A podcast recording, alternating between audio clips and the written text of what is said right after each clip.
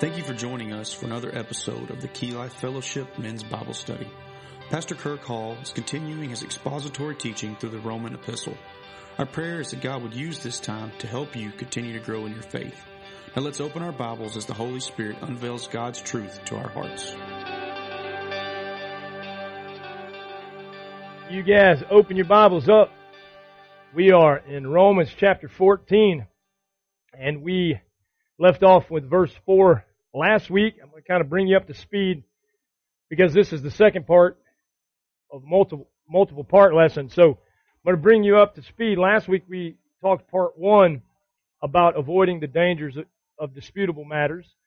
We defined some terms, and, and I want to remind you of those things. Uh, when we see the word judgment in this context, this is not discernment because we are to discern and we are to spiritually perceive things.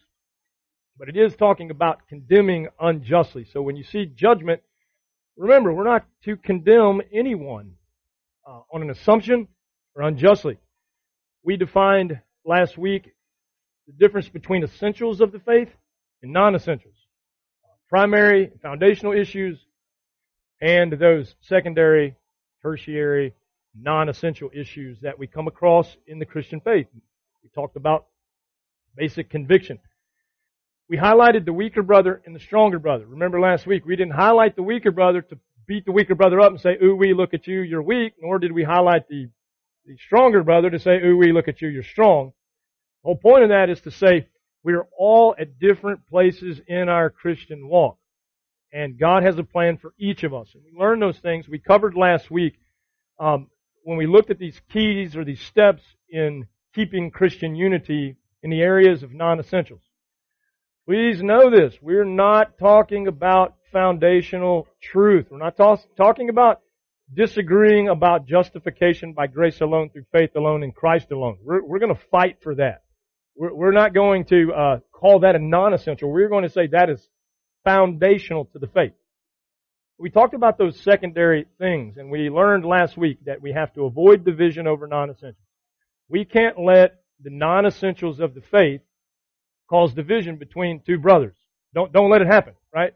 Your brother who has a tattoo in this room, he's not convicted about a tattoo. We learned last week, there's nowhere in the scripture that says, thou shalt not have a tattoo.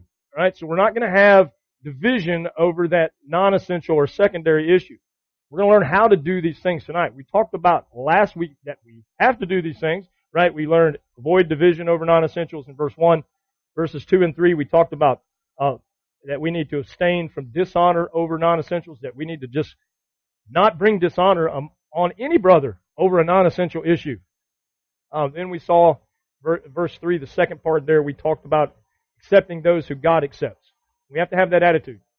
God accepts them in Christ. I got to accept them in Christ.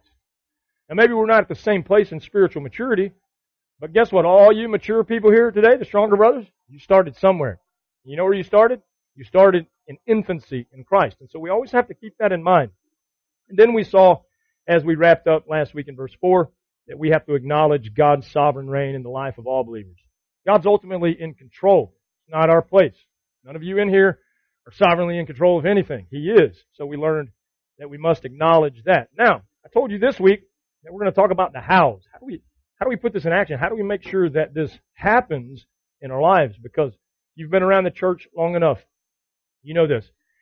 Satan loves, he loves to cause division among the brethren. He loves to cause division in the body. And when he cannot divide us in the foundational things, right? We, we get into the Word, we get into good theology, we get into doctrine, we're all fixed, right? We've been doing that. Paul has been teaching that all the way through Romans. Good theology, good doctrine.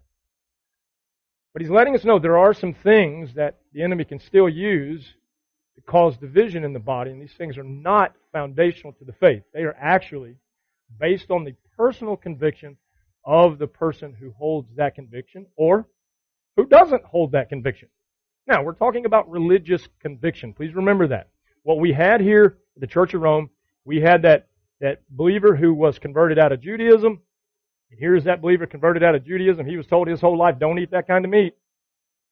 We have that other convert there who was a pagan, who was converted out of his Gentile Roman upbringing. He's eating whatever he wanted to eat his whole life, right? In fact, he ate whatever he wanted to eat his whole life at an orgy. Remember we learned a few weeks ago, Paul had to tell the church, oh yeah, and don't have orgies.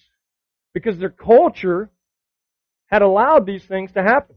Paul was saying, don't do those things. But as for the Sabbath days, the eating of meats, whether that be interpreted as eating meats to idols or whether that be interpreted as eating meats that are forbidden um, in the Levitical law, he's telling us if, if your brother who is a Gentile believer who is exercising his freedom in Christ and who was never bound for the law or by the law, if he wants to eat whatever meat he wants to eat, you Jewish converts don't have a bad attitude toward him.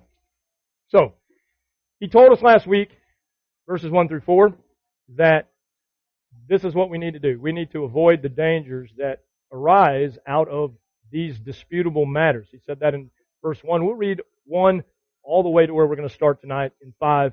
He said, Accept him whose faith is weak without passing judgment on disputable matters.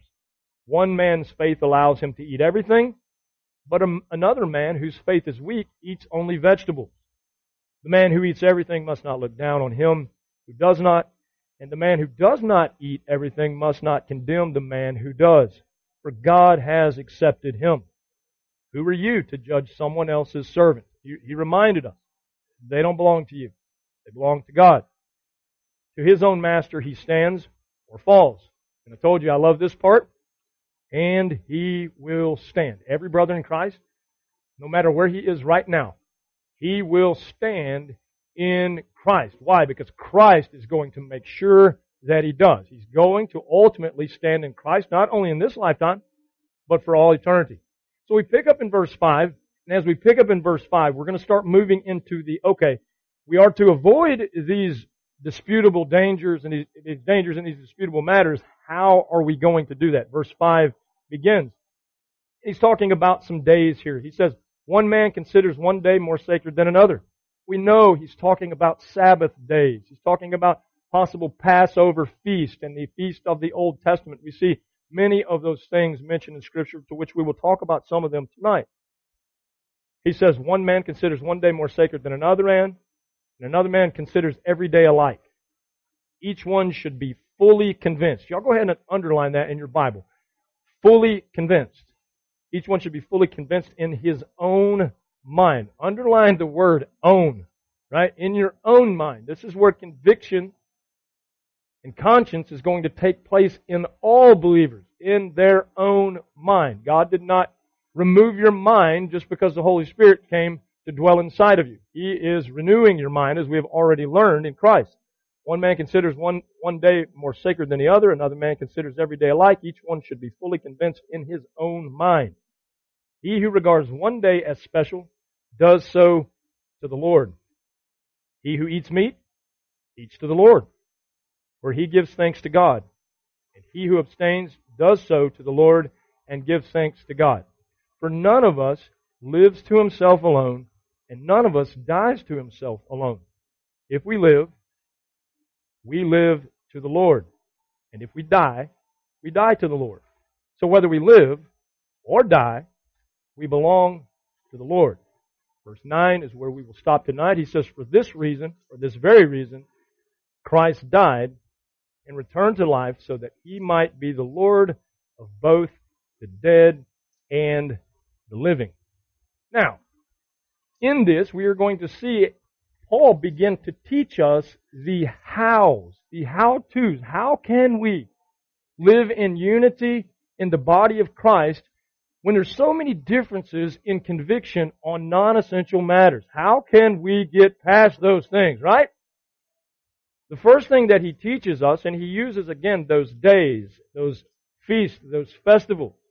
And he shows us in verse 5, let's read that again so that we get it clearly. One man considers one day more sacred than another man. Another man considers every day alike. Each should be fully convinced in his own mind. Here is the first and the most important thing in beginning this journey of keeping unity in the area of non-essentials. Watch this. Convictions must be respected. Convictions must be respected. he uses the example of the disputable matters involving, again, the Sabbath, the feast.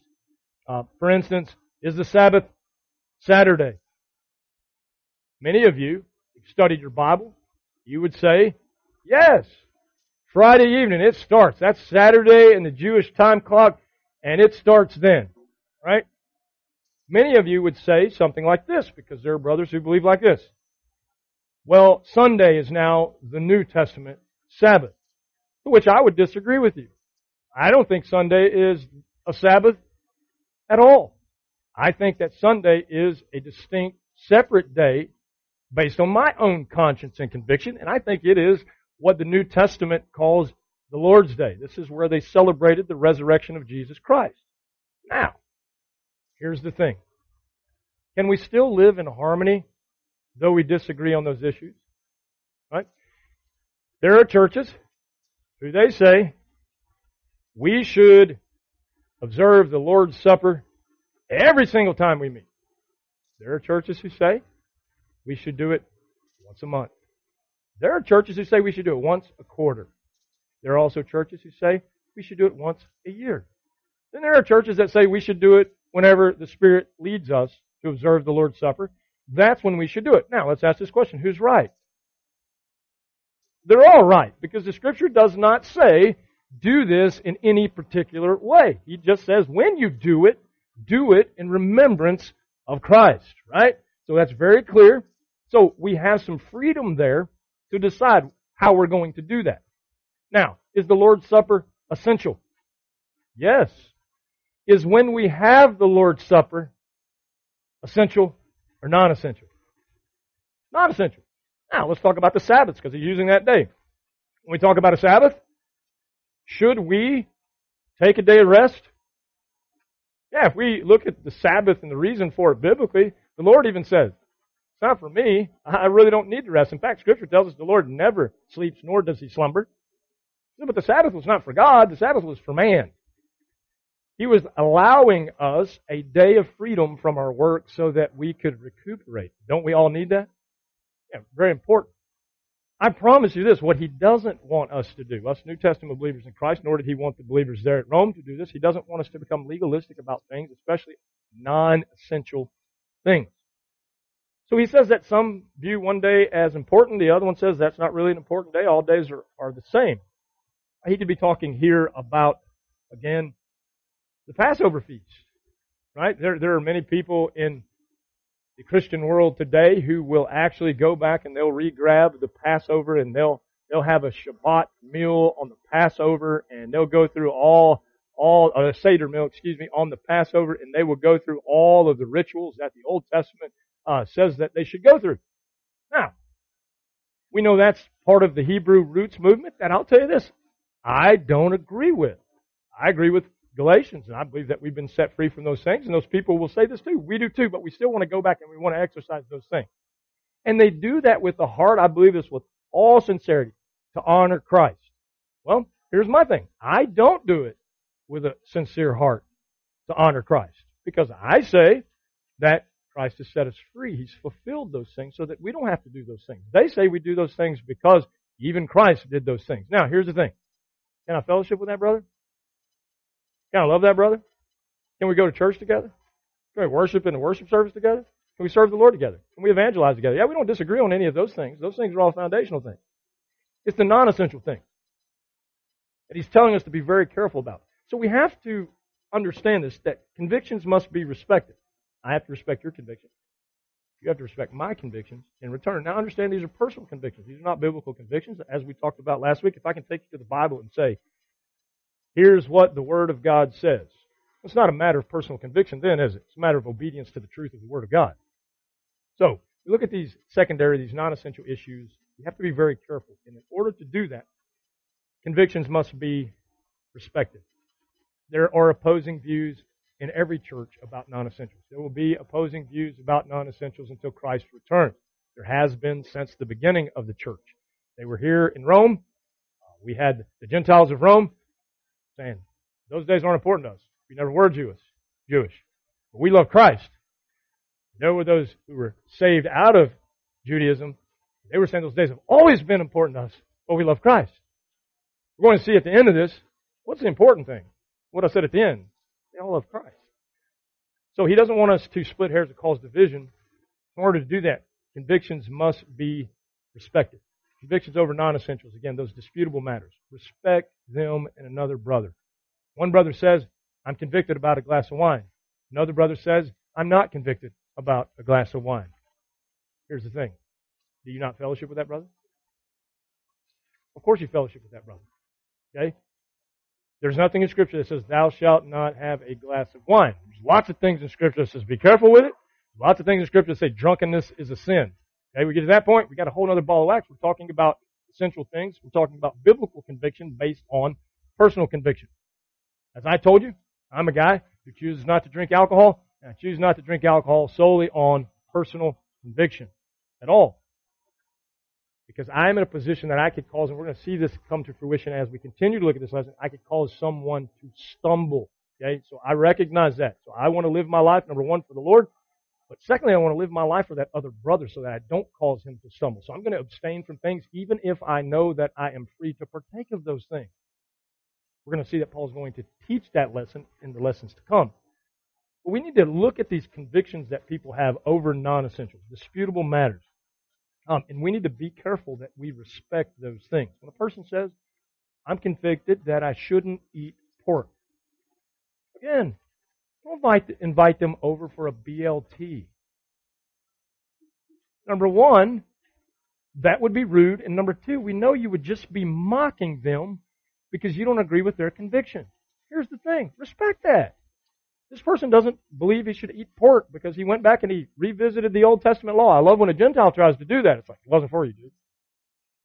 But they still do it and they go back and they grab this and they're dead set on it. Oh, said, said I can't eat pork. I'm not going to eat pork. Here's the deal. If they are, what did he say? They are fully convinced, they're convicted of it. That's why I said that's an important statement. If they're fully convinced, it's not your job to talk them out of it, right? It's your job to respect their convictions. I know it's hard sometimes, especially those of you who were brought up in church, you were brought up a certain way in church. Hard to always respect other people's convictions in non essential issues but you must. That's why I told you it's important that we distinguish essentials from non-essentials so that we don't disrespect someone in the area of a non-essential and their convictions that they may have. Uh, these are people who have convictions that are similar to ours, um, or maybe these are people who have convictions that are totally opposed to ours. Right? Don't just hang with the guys who who they're you know they're pork eaters. They like eating forbidden meat. Don't just associate with the bacon eaters in the room, right? Because you guys have freedom in Christ, right? And those other people, they're just in bondage to the law. Respect their conviction. Respect their conscience that they are fully convinced that they should not uh, partake of these things. Even though you were fully convinced, that's okay. So we have to get along in the area of conviction, and we get along in the area of conviction with respect. Colossians 2, verse 16 tells us this. It says, Therefore, do not let anyone judge you by what you eat or drink, or with regard to religious festivals, a new moon celebration, or Sabbath day. These are a shadow of the things that were to come. The reality, however, is found in Christ. We know this. We know in Colossians that Paul is teaching them. Don't be bound up by the things of the law. But here's the thing. He does not, he does not then, by saying that, give you the door to look at the weaker brother and say, well, that weaker brother just needs to step it up and get in the game and come on and, and be as smart as me. Is that, is that going to edify the body of Christ? Is that going to encourage the body of Christ? What are you going to do?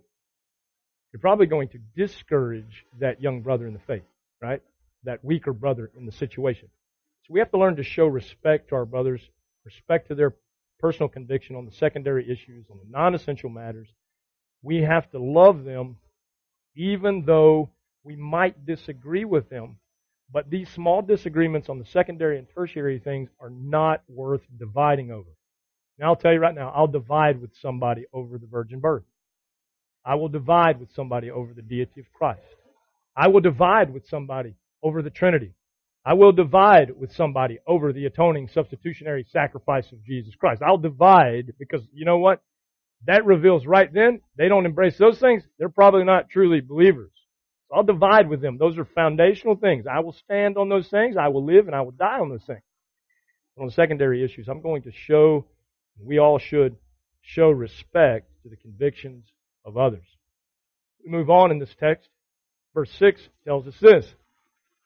He says in verse 6, He who regards one day as special does so to the Lord.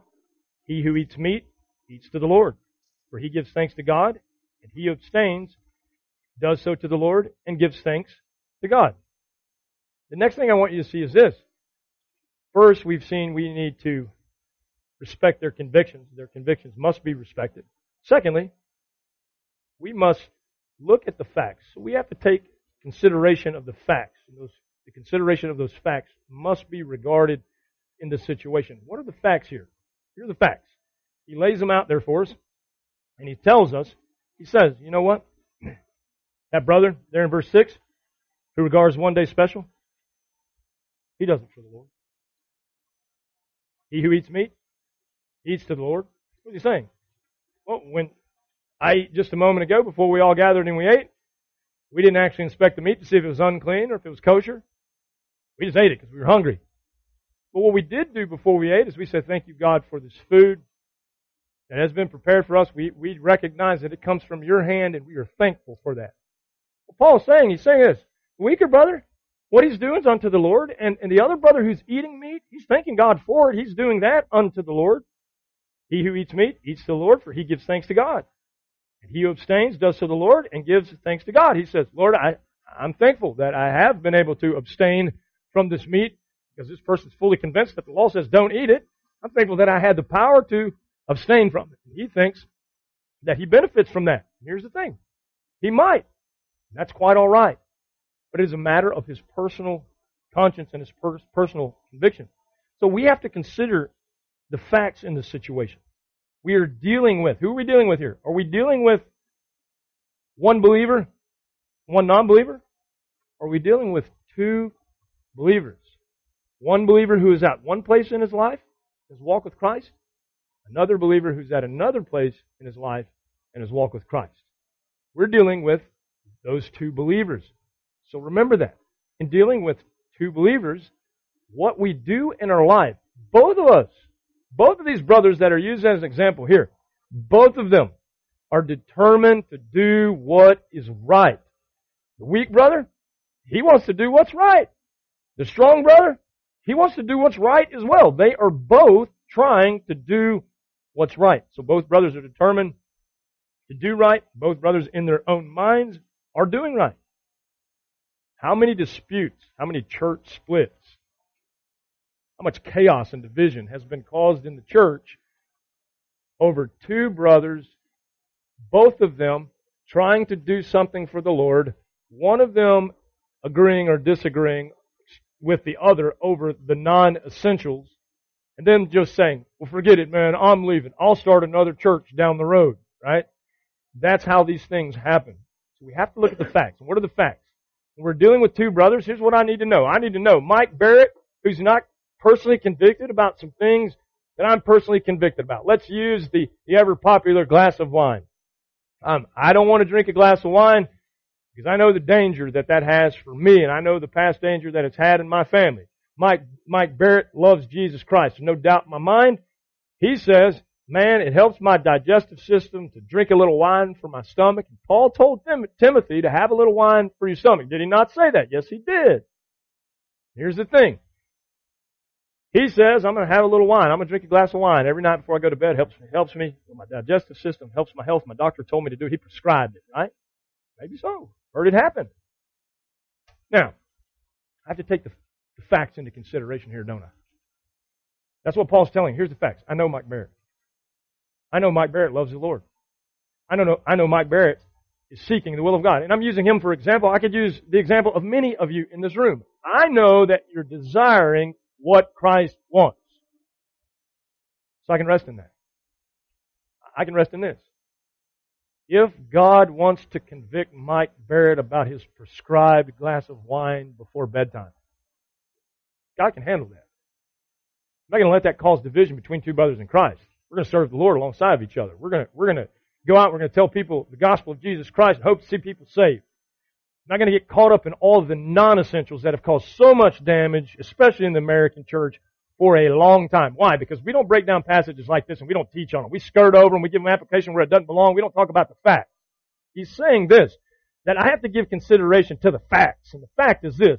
If you're my brother in Christ, that's enough for me. Here's the thing. If there's something in your life that I feel that you ought to be convicted of, I'm going to pray for you. I'm going to trust that God's going to do that. Because you know what? You might have only been a Christian for two weeks. I don't know really where you are on this journey. So I look at the facts. Here's where he is on this journey. Perhaps he might get convicted of that later. Watch this. Perhaps I may get unconvicted of it later.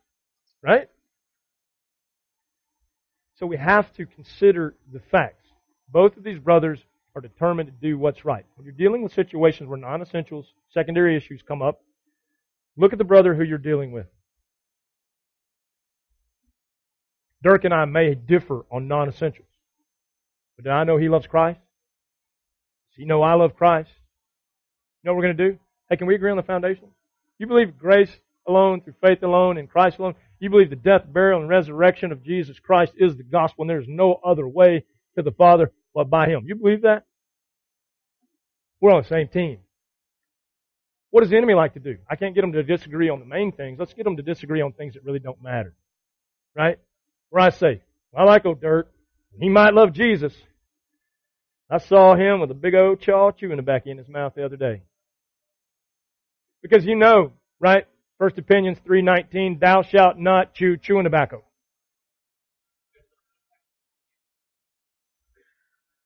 So that's a non-essential, right? Now we could start breaking all the scripture we know out of context if we want to, right? But your body is the temple of the Holy Spirit. You just ate fried chicken before you came up here. So the thing is, when we look at those things, right? Can I, can I say this? I can say, yeah, you know, and we're going to get to this in this lesson when we, we go a few more verses. Could that potentially be a stumbling block in someone's life? Yeah, it could. And when Dirk's ready to hear that, he's going to hear that. He's going to hear that because we're going to read it in the Word of God here in a couple weeks. And when he's ready to hear that, and I mean hear that, hear that, not just hear it with his ears, the Spirit's going to, to convict him of all the things that he needs to be convicted of. But until then, if we can go grace alone, through faith alone, in Christ alone, we talked about justification alone, through Christ. We've talked about the sovereignty of God in salvation. We've talked about all the things that are foundational. We've seen those things. Paul has laid those things out nicely for us. Can we agree on those things? Yeah. Let's not split hair over a can of Copenhagen. Now watch this in the same sense. Don't think that because I said that, you're now free to go dip Copenhagen.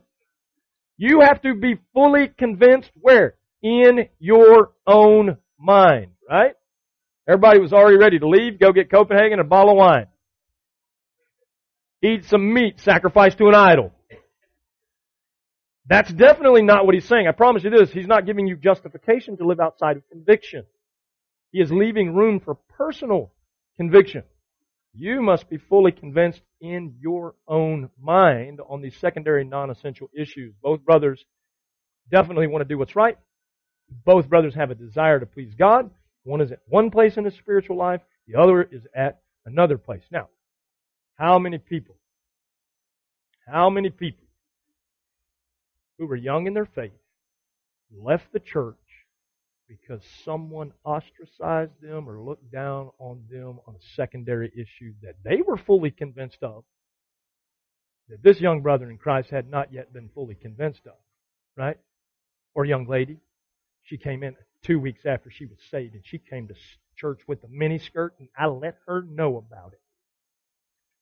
I don't think that's the way that we handle that. I think that her whole life she's never been taught to dress modestly. How about we teach her to do that before we just kick her to the curb? Right? So we have to consider all those things. Consider the facts. These are both brothers. These are both brothers desiring to please the Lord. These are both brothers who want to do what's right in the eyes of God. One is at a different place. He's learned more. He's matured. He's grown. The other one, he's not grown so much. But he is, according to the scripture, in Christ. We're going to see why as we look at the next thing. So both brothers wanting to do what's right toward God, Though they differ in their views on non-essentials, they're both, watch this, not only wanting to do what's right with God, they're both right with God. They're both right with God. Verse 6, read it with me again. He says, He who regards one day as special does so to the Lord. He who eats meat eats to the Lord, for he gives thanks to God. And he who abstains does so to the Lord and gives thanks to God. Verse 7, pay attention to it. For none of us lives to himself alone. He's talking about none of us who? None of us Christians. Who's he talking to here? Who's he talking about? He's talking to the church about two brothers. One's the weaker brother, one's the stronger brother. He says, For none of us lives to himself alone, and none of us dies to himself alone. What is he saying? The Lord is always with us as believers. We, we give an account to Him. He's big enough to handle every area and every aspect of our life. So both brothers doing what's right toward God, though they differ in non-essentials, though they differ on secondary issues, both of them, watch this, are right with God. How do we know that? We can agree on the foundations. They're right with God because they were justified by grace alone, through faith alone, in Christ alone. Remember we covered that in Romans earlier. Because they differ on non-essential issues does not mean anything toward their salvation. They live to Christ. Both right in the eyes of God. Why are they right in the eyes of God? Because God has made them right through the sacrifice of Jesus Christ. We've covered this doctrine over and over and over again. So, we move to the next thing. We've seen convictions must be respected. Consideration of the facts must be regarded. And then number three, pay attention to this one. Verse 8 in verse 9, we see Christ's lordship must be remembered. Here is the most important thing about this. We're talking about these two brothers. We're talking about the fact that they could possibly be in the danger of um, division over non-essentials. We know Paul's using all of these illustrations hypothetically because he, as we've seen through this entire epistle, he has a really good knack at anticipating the next rebuttal or the next thing that he needs to teach based on where they might be in their life. Of course, in those days where they didn't have instant communication, text message, and cell phones, you had to do that when you wrote a letter or nothing would ever go anywhere, right? You had to anticipate a little bit. You had to think, well, they're going to ask me questions about this. I know the Jewish believers there are going to ask about this. The Gentile believers are going to ask about this. And before it becomes a big issue, I'm going to go ahead, to clear it up for them with this one particular letter. And he says in verse 8, looking at Christ's lordship must be remembered. This is the kicker. This is the one essential thing that we must see here tonight. Verse 8 says, If we live, we live to the Lord. Remember, he's talking about believers. If we live, we live to the Lord. Who are the people who live to the Lord? Believers. Not an unbeliever in the world who lives to the Lord, is there? No, absolutely not. He cannot. And if we die, we die to the Lord. Right? Don't we have hope in death as believers? Oh, we can look death in the eye, we can smile, we can, and we can wink because we know this. That's the beginning of eternity. If we live, we live to the Lord. If we die, we die to the Lord. So whether we live or whether we die, we belong to the Lord. For this very reason, Christ died and returned to life so that we, or so, excuse me, so that He might be the Lord of both the dead and the living. Is Christ Lord of those of us who are in this room? Is he still Lord of those who have fallen asleep in Christ and have gone on to be with him ahead of us? Yeah. He's Lord of all of them. What is he saying here, right? Because this can be rather confusing if we don't really look at this text. We read it, oh, that's cool. He's Lord. It's easy to agree on in a group of a bunch of believers, or I'm assuming that you're believers. That's why you're here tonight studying the Bible. Christ's lordship must be remembered. This is the thing. When we see these, remember, don't don't lose sight of the topic here when we see these non essentials, these secondary issues, let's go back to the cross. Let's go back to the Lordship of Jesus Christ. He is telling us here the importance of this. He is telling us here that He is Lord of the weak brother and He's Lord of the strong brother. He's Lord of the brother who's alive. Those of you who have a heartbeat in this room, and he's also Lord of the brothers who have already gone on. He's Lord of all the brethren. Please understand that. They are where they are because he is Lord. The weak brother, the strong brother, the live brother, the dead brother. We know this. That he's Lord. That's what Paul is saying. Why is this so, so important? Why is this one doctrine or teaching in this text so important? Because he's showing us the importance of lordship salvation. I know that just doesn't jump out to you there, but pay attention. We're going to read it again. I know there are many people. They want to get upset when you talk about this, the teaching of lordship salvation, that Jesus is Lord or he's not Savior. There are many people who teach a false teaching. I'm going to go ahead and throw it out there. They say, well, Jesus was my Savior first, and then I didn't really live for him, and then 20 years later, I accepted him as Lord. To, to that I say to you, my dear friend, it doesn't work like that. Pay attention. He is talking about the importance of the Lordship of Christ in all of those who claim Christ's life. Weak brother, strong brother, live brother, dead brother. Look again in verse 8. See what he says. If we live, we live to the Lord. If who lives? The church. Who's he writing to? We can go all the way back to the first chapter, to the church at Rome, right? This is called putting it in its context, to the church at Rome. If we live, we live to the Lord. Why? Because the true church always lives to the Lord. Why? Because He is Lord. And if we die, we die to the Lord.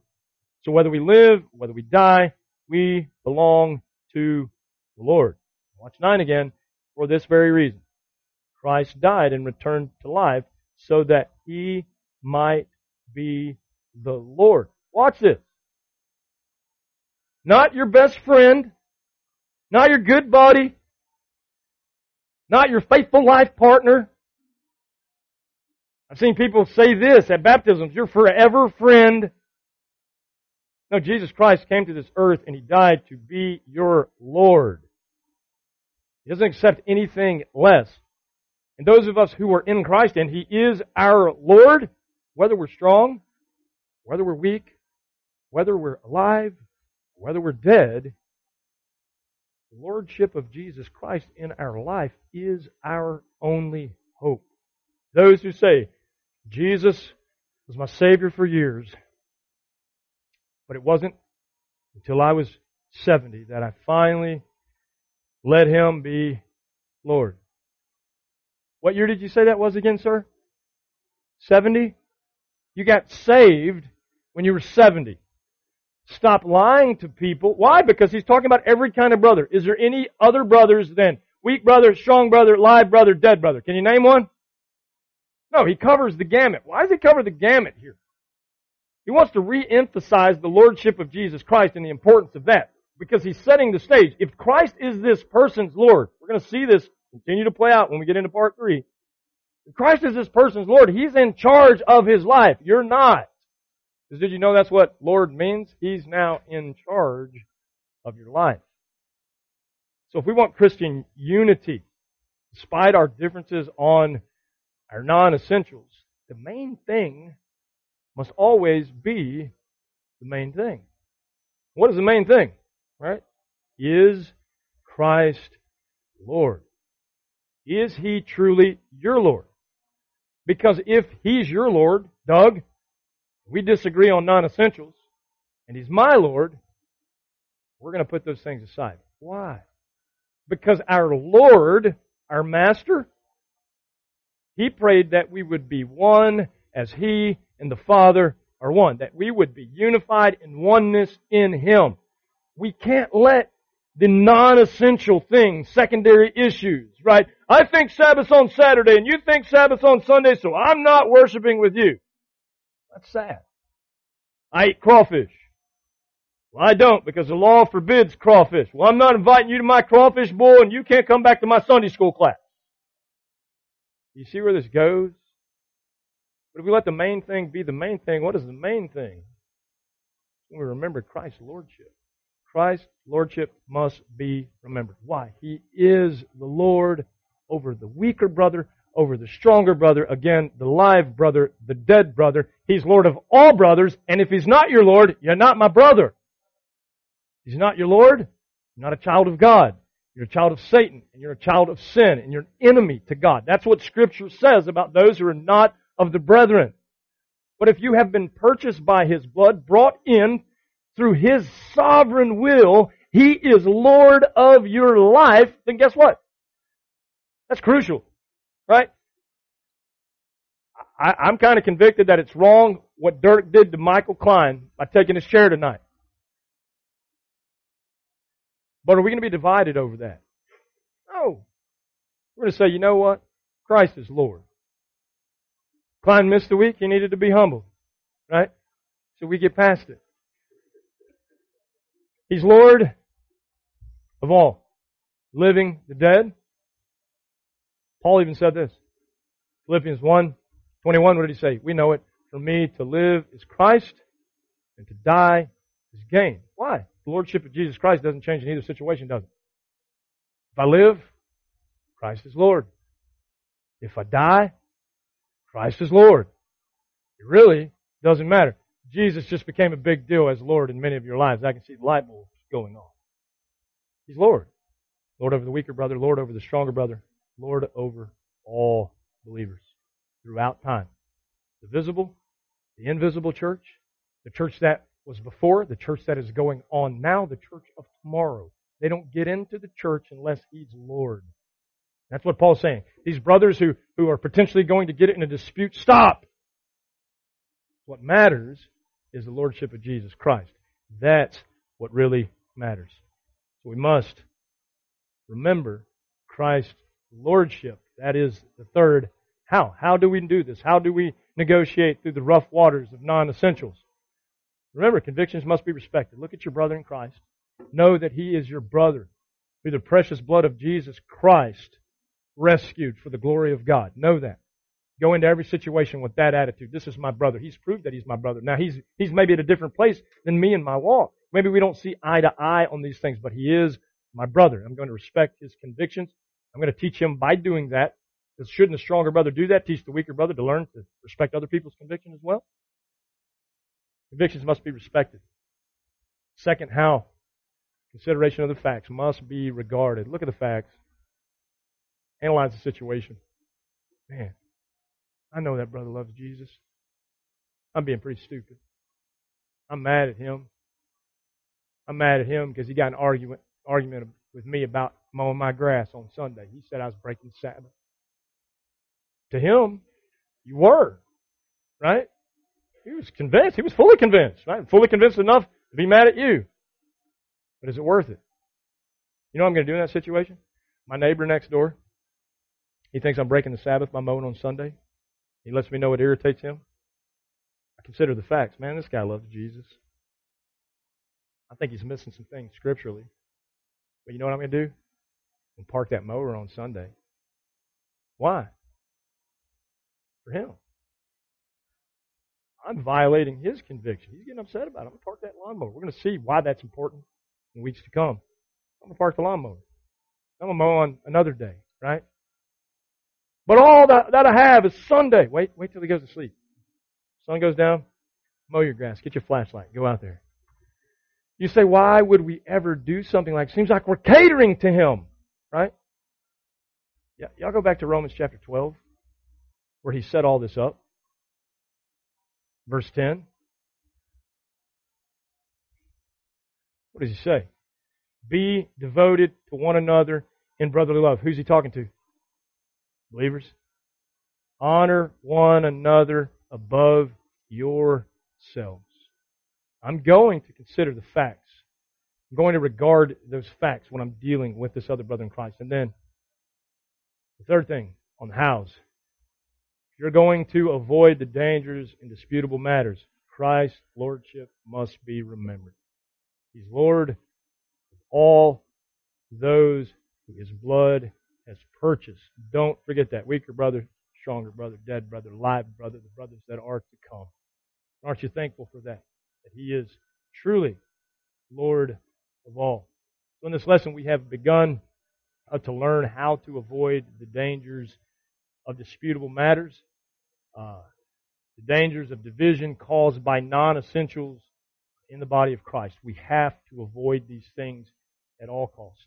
So I pray and I ask that we would begin in our lives to implement these instructions uh, as we see them poured out in Scripture. I can guarantee you this. part two is not the end of this. We will move into part three next week. I know we are a little ahead of schedule on time, but that was intentional this week because these types of lessons bring up lots of questions. So I want to give opportunity to throw some questions out. Before we do that, we're going to pray, then we're going to have a question time. Lord, we love you and we thank you so much for your word and for guiding us in the truth. God, I pray that each of us would live as we have been fully convinced in our own minds to bring glory and honor to you. God, that we would not allow the dangerous divisions that creep in because of non essentials in our lives, but that we would love our brother in spite of our disagreements over secondary things. And in doing this, we know that ultimately we will bring glory to you and we will see to it that harmony and unity continues to exist in the body of Christ. We love you. We thank you for loving us. We thank you for dying on the cross for our sins, and we give you all the praise and honor and glory in Jesus' name. Amen. We hope that you have grown through the teaching of God's Word. If you would like to find out more information about Key Life Fellowship, visit our website, keylifefellowship.com, or you can email us at info at keylifefellowship.org. We would love for you to join us in person. Our men's Bible study meets every Thursday night at 7 p.m. here at the Key Life Fellowship campus located in New Caney, Texas. Or feel free to join us at one of our Sunday worship services as well. As we conclude today's lesson, I will leave you with one reminder. Go out and be the light in a lost, dark world.